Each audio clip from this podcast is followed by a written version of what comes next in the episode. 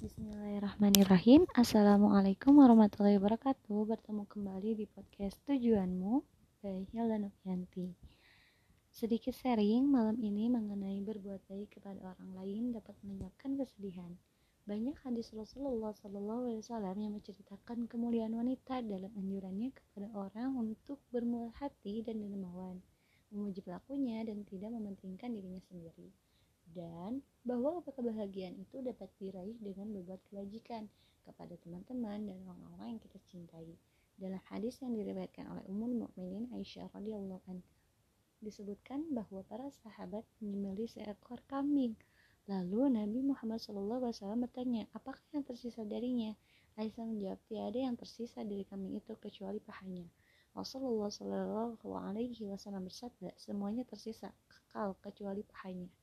Rasulullah Shallallahu Alaihi Wasallam melalui hadis ini menjelaskan kepada keluarganya bahwa sesuatu yang mereka sedekahkan akan kekal pahalanya sampai hari kiamat nanti dan bahwa apa yang tersisa di dunia ini lalu mereka makan tidak akan mendapatkan manfaat pahala bagi mereka di akhirat nanti.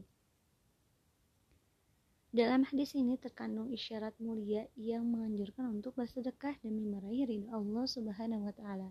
Inilah Asma radhiyallahu an saudara perempuan Aisyah radhiyallahu anhu saat Nabi Shallallahu alaihi wasallam menasihatinya untuk bersedekah atau bersedekah agar Allah menambah karunia-Nya kepadanya. Asma menceritakan bahwa Rasulullah SAW bersabda kepadanya, La tuki fayuqa alaik.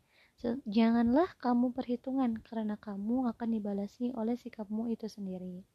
Dalam hadis lain, riwayat lain, disebutkan anfiki awdahi awfahi wala tuhsi fayuhsiya lahu alaihi wala tuti fayu'ilahu alaik bersedekahlah berderma dan berkorbanlah kalian dan janganlah kalian perhitungan karena Allah akan membalas ke kalian dengan sikap yang sama.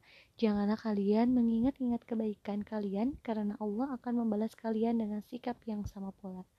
Nah, itulah teman-teman manfaat kita bersedekah selain kita uh, bisa menolong orang kita insya Allah mendapatkan ridho dan rahmat Allah subhanahu wa taala dan juga pahala yang nanti uh, di akhirat kelak semoga teman-teman semua yang mendengarkan selalu uh, bisa berbagi sedikit sedikit maupun banyak kepada orang-orang sekitaran kita yang membutuhkan. Semoga Allah SWT selalu memberikan kita rezeki untuk bisa bersedekah kepada orang-orang di sekitar kita.